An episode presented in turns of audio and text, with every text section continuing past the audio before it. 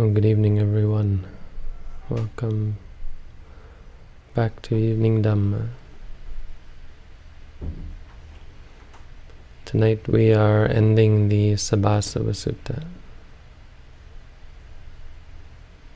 And we've recently been over the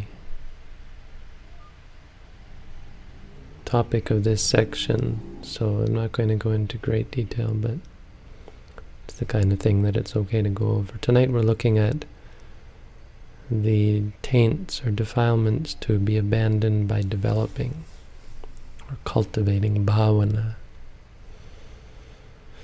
Bhavana is a very important word in, in Buddhism. Bhava comes from bu. Bu means existence or to be, being. It's a simple word. If you talk about something existing, you say it, it exists bhavati. Bhava.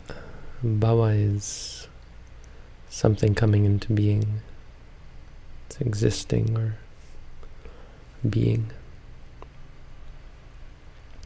But bhavana Bhavana means uh, causing something to become to to be.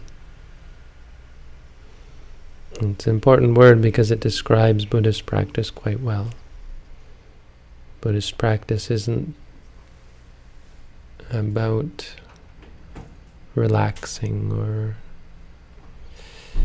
running away. Buddhism is very, very much about developing and uh, cultivating. So meditation, this is why I have to repeatedly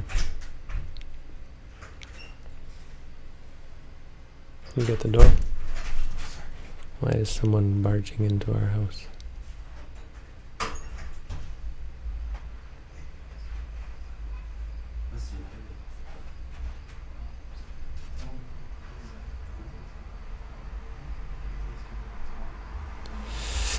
This is new. So the idea is to become something, to to not become something, sorry, to cause things to come into being and specific things. When we practice meditation, we are not just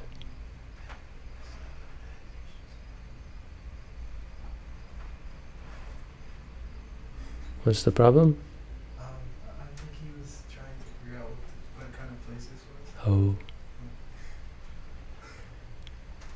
I guess now that I've got the speakers on, people can hear us outside. That's interesting.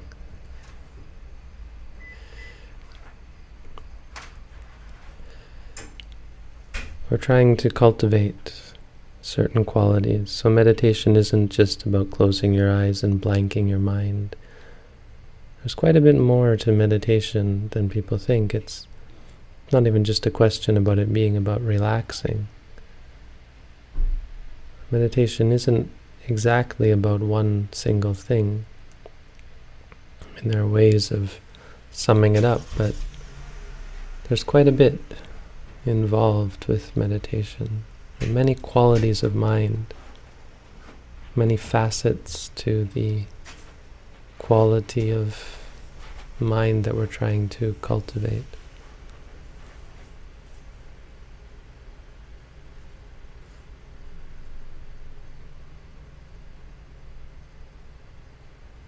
Meditation and, and Buddhist practice in general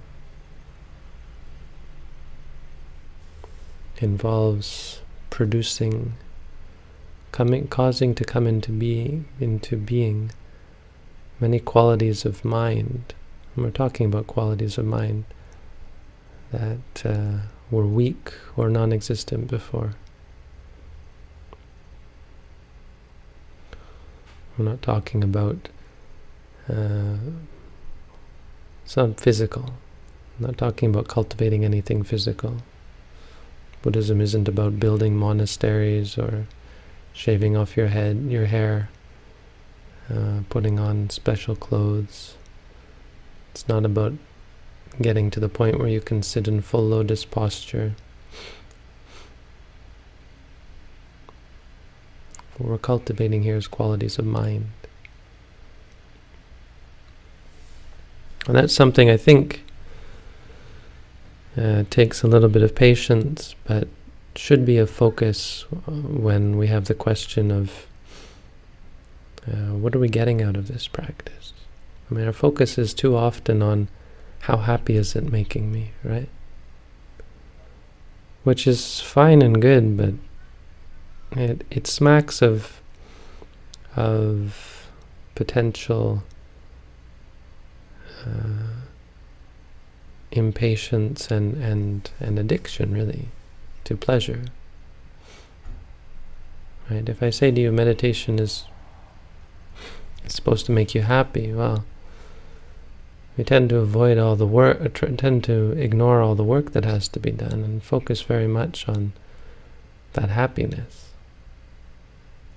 When in fact it's our, our, our obsession with happiness that makes us unhappy. If you want to talk about success and progress in the practice, you have to ask about your state of mind. Because happiness isn't something that's easy to come by. Happiness requires a strong and healthy and pure mind, a, a well-developed mind. So bhavana, the Buddha said, abhavitang cittang rago samati vichati. Just like rain penetrates an undeveloped, an un, a poorly thatched roof, so too the undeveloped mind abhavitang cittang uh, allows the defilements in. Defilements meaning those things that get us caught up in addiction and aversion and suffering. We suffer because our minds are undeveloped. Not because we're working too hard, but because we're not really working hard enough, or we're not working in the right way.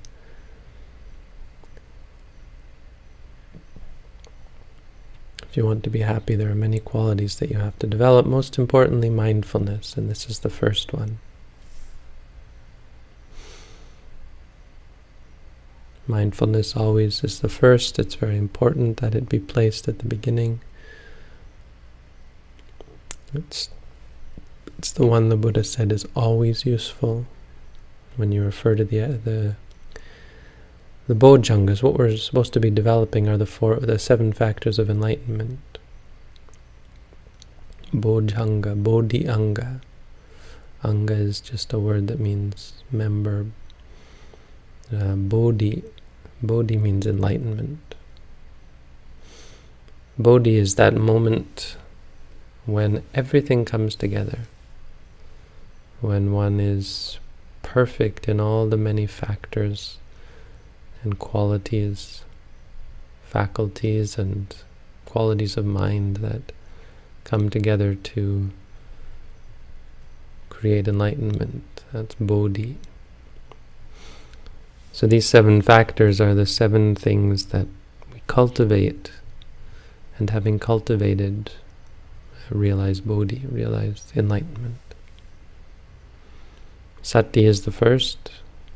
We talk a lot about Sati, and of course this is how we come to see. This is, as we talked about last time, how we uh, abandon uh, the defilements temporarily, and and with the pure mind that comes from being mindful. We're able to, to abandon and, and free ourselves. See clearly and, and through seeing clearly, free ourselves.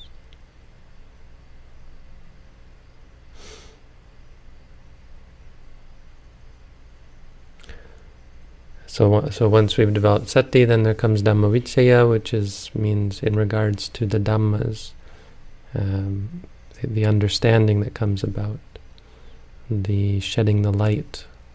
Right, mindfulness is like a very powerful light, and dhammavicaya is where you analyze, not intellectually, but you start to react really, or not react, but taste, taste your reactions. Dhammavicaya is where you start to discriminate, where you really start to be able to judge properly. Right? We talk a lot about how judgment is a real problem, but It's only wrong judgment that's a problem, or ignorant judgment. Once you start to be able to see, once you see things clearly, you start to be able to judge things properly. And, and undeniably discriminate between good and bad. This is undeniably bad. Why? Well, I've seen it with perfect clarity. That's what we do in the practice. It's like picking out the bad stuff and throwing it away and sorting everything into good and bad. Not because someone told you so, or because you think so, or because you feel so, because you know so, and you see. Uh, once you do that, well, and you to to, to develop, uh, you need to develop effort. So you can have mindfulness, and through mindfulness comes this this discrimination. But for it to succeed, you need effort. The third one is effort. This means the first two are really the practice. But for it to be successful, you need to put effort in. You can't just do it once and give up, right? Sit down for 10 minutes and that was that. Now I've I've meditated, I'm a meditator. Something that you have to do, the Buddha said, satacca kiriyavasena. One has to get into the habit or the activity of this continuous, satacca means continuous, mindfulness and investigation. Means when you're eating, eating should become a meditation. When you're walking around, sitting down, lying down to sleep. When you're in the shower, when you're on the toilet. Everything you do, every moment, is a moment when you can be cultivating these qualities. It takes effort. But once you cultivate effort, and the effort comes, I mean, another thing about it is once you're mindful and you start to see things clearly, you free up a lot of effort. You know, when we talk about being tired, we think of being tired as because you've worked too hard, but it's oftentimes not even a physical tired, it's a mental stiffness. It's like a tension of the mind, really. And once you're mindful, you suddenly feel all this energy come back, or gradually feel all this energy come back as you start to let go and ease up. Your mind becomes more focused and more alert. And you gain more energy and then the final of the of the um, energy side is is rapture. And so once you become energetic, then you start to become um, it, it becomes habitual. So rapture is this state of uh, gaining momentum, really, becoming powerful. Through putting out effort, it becomes stronger and, and more, um, it's like inertia, really. When it starts to become a, you get in the groove, it becomes habitual and, and, and easier, really, more, more efficient rapture re refers to anything you get caught up in, really. That's what the why we use the word rapture. So it's easy to get caught up in many different things. Um, here you start to get caught up in mindfulness, and that's a really good sign. Once it becomes second nature, where you're just mindful constantly throughout the day, or it becomes very much a part of who you are, that's rapture. You become enraptured by mindfulness. So what a great thing. So those ones, well, mindfulness is in the center, but the other three are uh, on the effort side. And then we have, on the other side of things, your mind becomes calmer. So passaddhi, your mind becomes more tranquil. Samadhi, your mind becomes more focused. And upekkha, your mind, this is the most important when your mind becomes more equanimous. And once you've completely tranquilized the mind and the body, uh, to the point where you're able to be uh, still and You feel very sorted out. Uh, every experience it comes orderly. It's still chaos, but it's a manageable chaos, and there's a quietude to it, a stillness. There's no more defilements, really. Samadhi means you're focused. You have this perfect clarity of focus on each object as it arises. And upekkha means you have no judging. These are the qualities that we try to develop. We put mindfulness in the center. The other ones are on the side of effort and concentration. So if you have a lot of effort, then you have to be clear that you're you're a lot of energy, over energy, you're distracted and restless.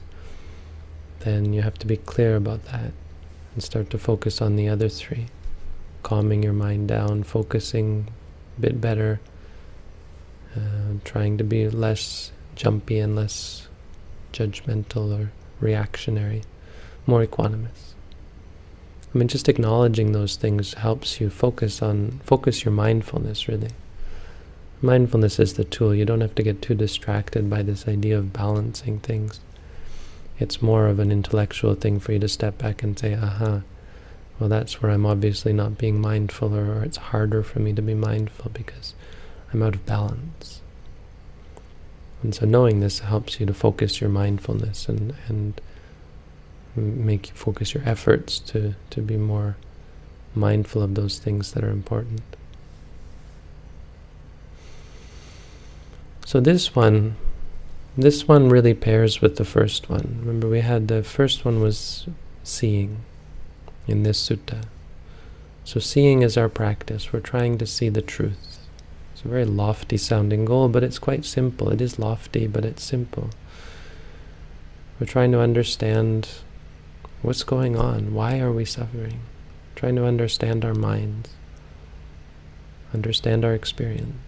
Understand reality as a mundane thing, as, as a a process of experience that causes us so much stress and suffering, and to change that, to fix that really. Uh, fix that through seeing, through through seeing the problem, understanding the problem, and naturally inclining or changing uh, the way we incline our minds. Um, and so the other five that we've been through up to today are, are more supportive practices. And indeed, each one of those supportive practices uh, cuts off a part of the problem. And these these asava, which means these sort of threads that are, are getting us off balance, that are leading to um, stress and suffering, really. Uh, but the main practice is still seeing, and, and bhavana is just come bringing it back home, that as you start to see and start practice seeing, there are qualities that you're cultivating. So bhavana is the qualities. It's the same with the Satipatthana Sutta, right? The Buddha goes through the Satipatthana Sutta, and then at the very end, well, before getting into the truths, he talks about the uh, the factors of enlightenment, what you're developing through the practice. And so this is this section, these seven things. Mindfulness, investigation, effort, rapture, tranquility, concentration, and equanimity. These are the seven factors of enlightenment. He says something interesting about each of them that I didn't mention. It's uh, Viveka nisitang, viraga nisitang, nirodha nisitang, vossagga parinamang, naming. Which means each one of these factors is based on, based on seclusion, dispassion, cessation, and has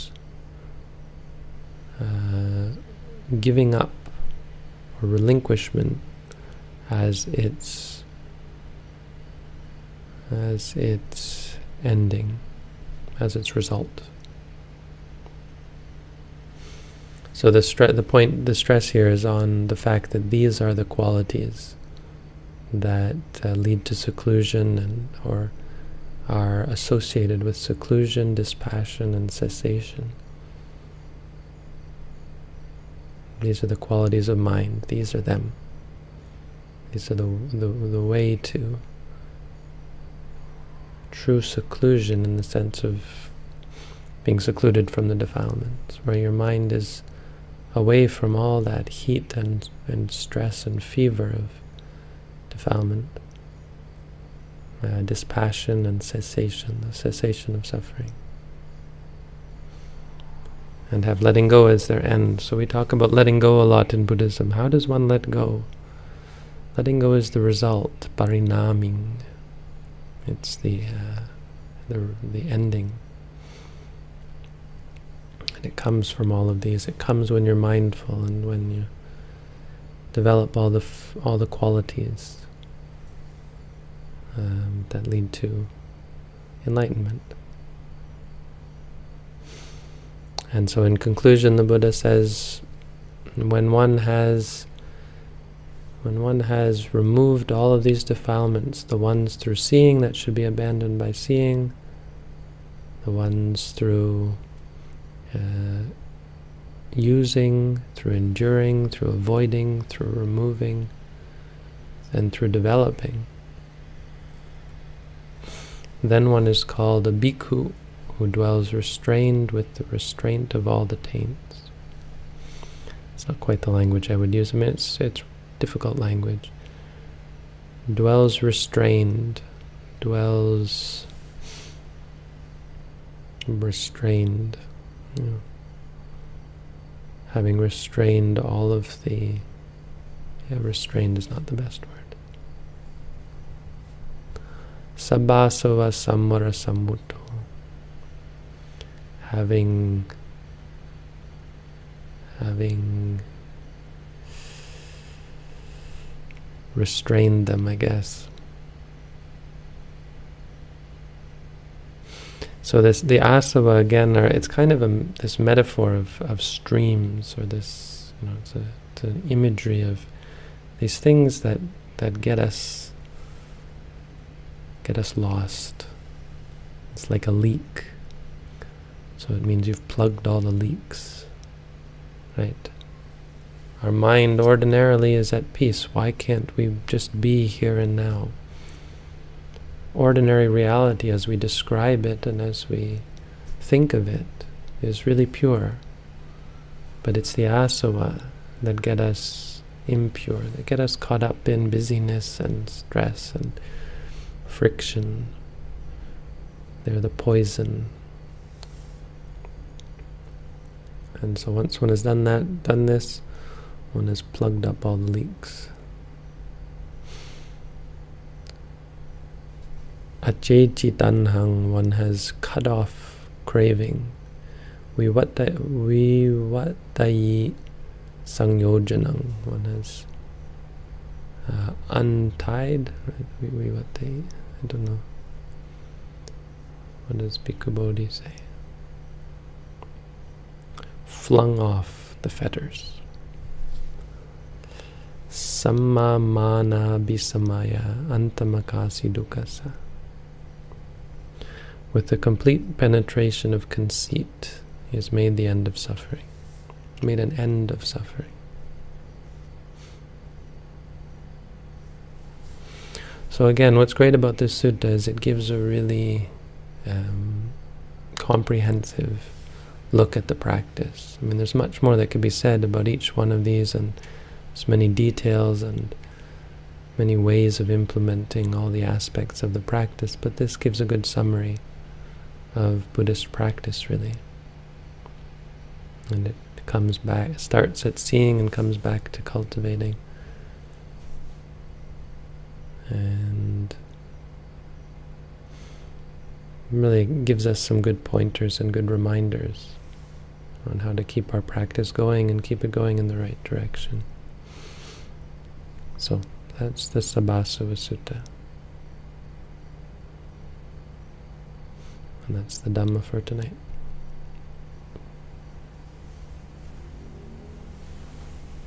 Look and see if there are questions. Is it useful to expose ourselves to situations we are averse to in order to learn about them? For example, I have an aversion to reading, so it would be useful for me to try to read something and study my reactions using the noting technique.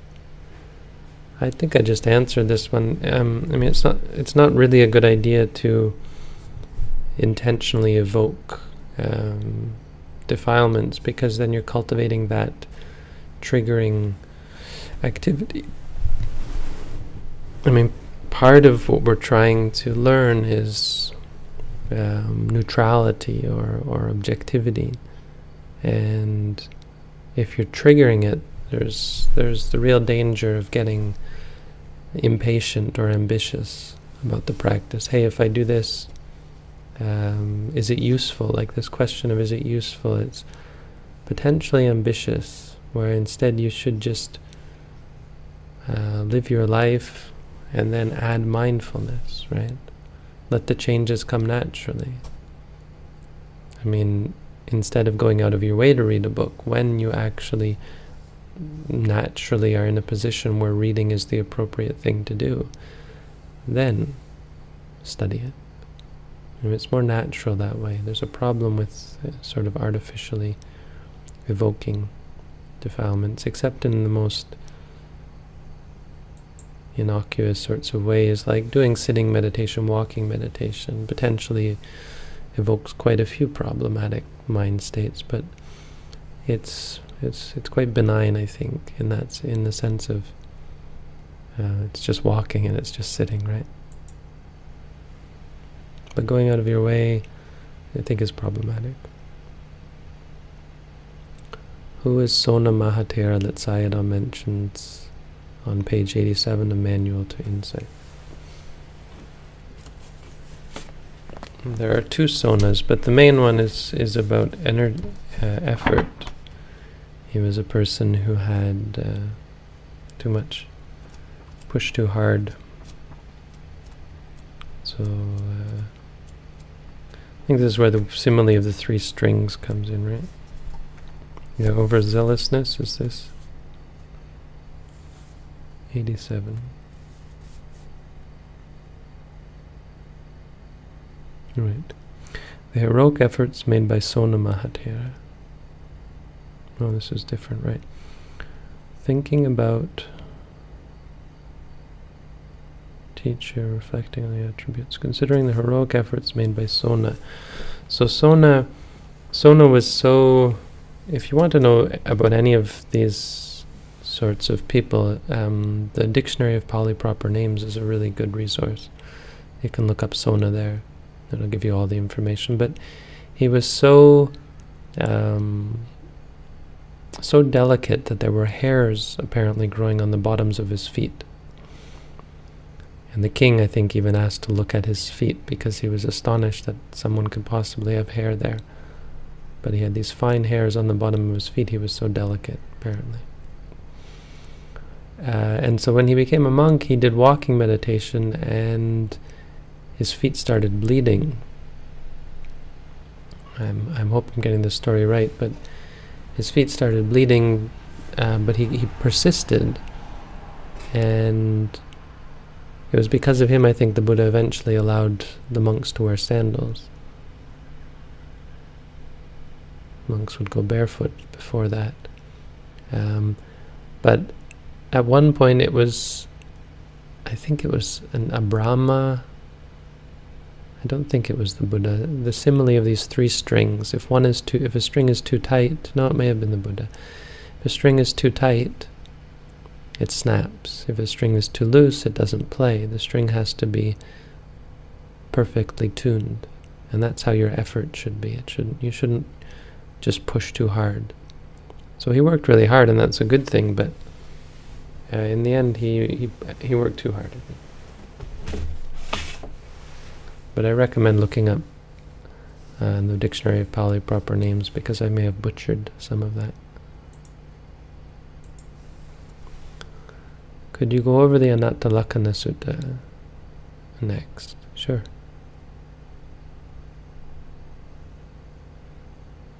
I'll do that uh, maybe Saturday. I want to become a monk. How can I go ahead?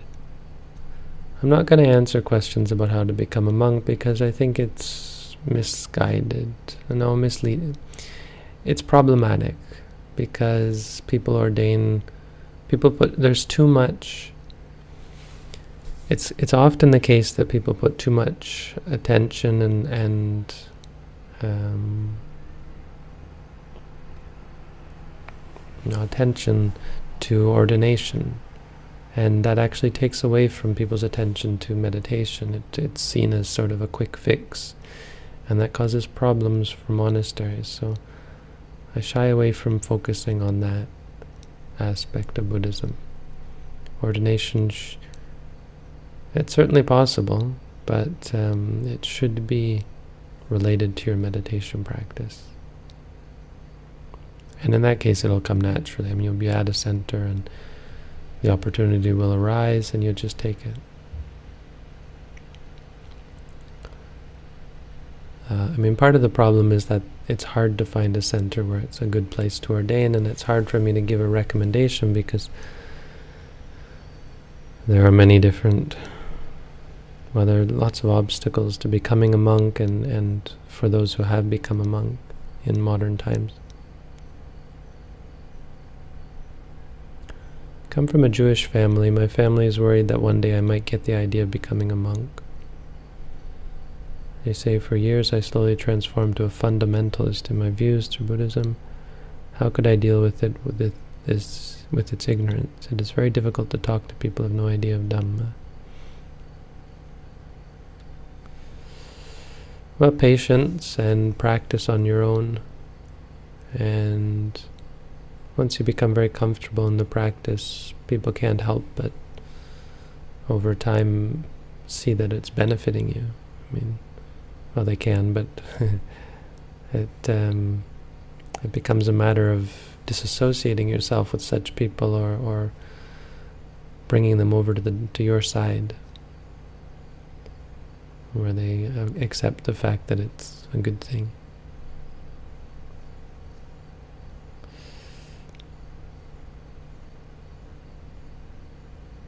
I mean, I think, uh, I'm sorry if that doesn't really answer your question, but it's not really an easily answered question. You can't just fix people's ignorance, and you can't just solve their concerns. It could very well be Sariputta's mother was scolding him to the very end. Right? Sariputta, who was of great and great wisdom, and it took until he was dying for his mother to see the, the goodness of what he was doing.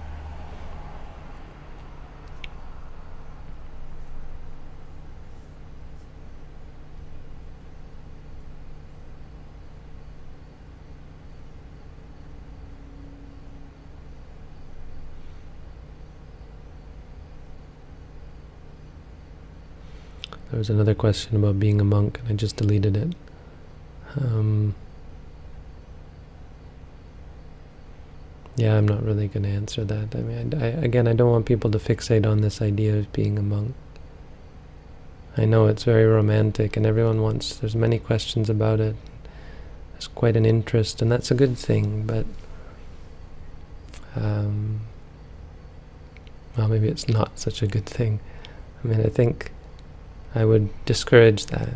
And I would encourage people to focus more on meditation. And because becoming a monk, if you have to ask me, um, you're probably not there yet. Right? The only time it should be asked is when you're in a meditation, in a monastery, and you're talking to your monastic teacher, and you're just looking to further your meditation practice that you're already undertaking. If you're asking me on the internet, I would say stick to your meditation for now. Or find a place to go and do a meditation course. It's just in, in it's much more practical, especially in modern times, to focus in that way. So that's all for tonight. Thank you all for tuning in. Have a good night.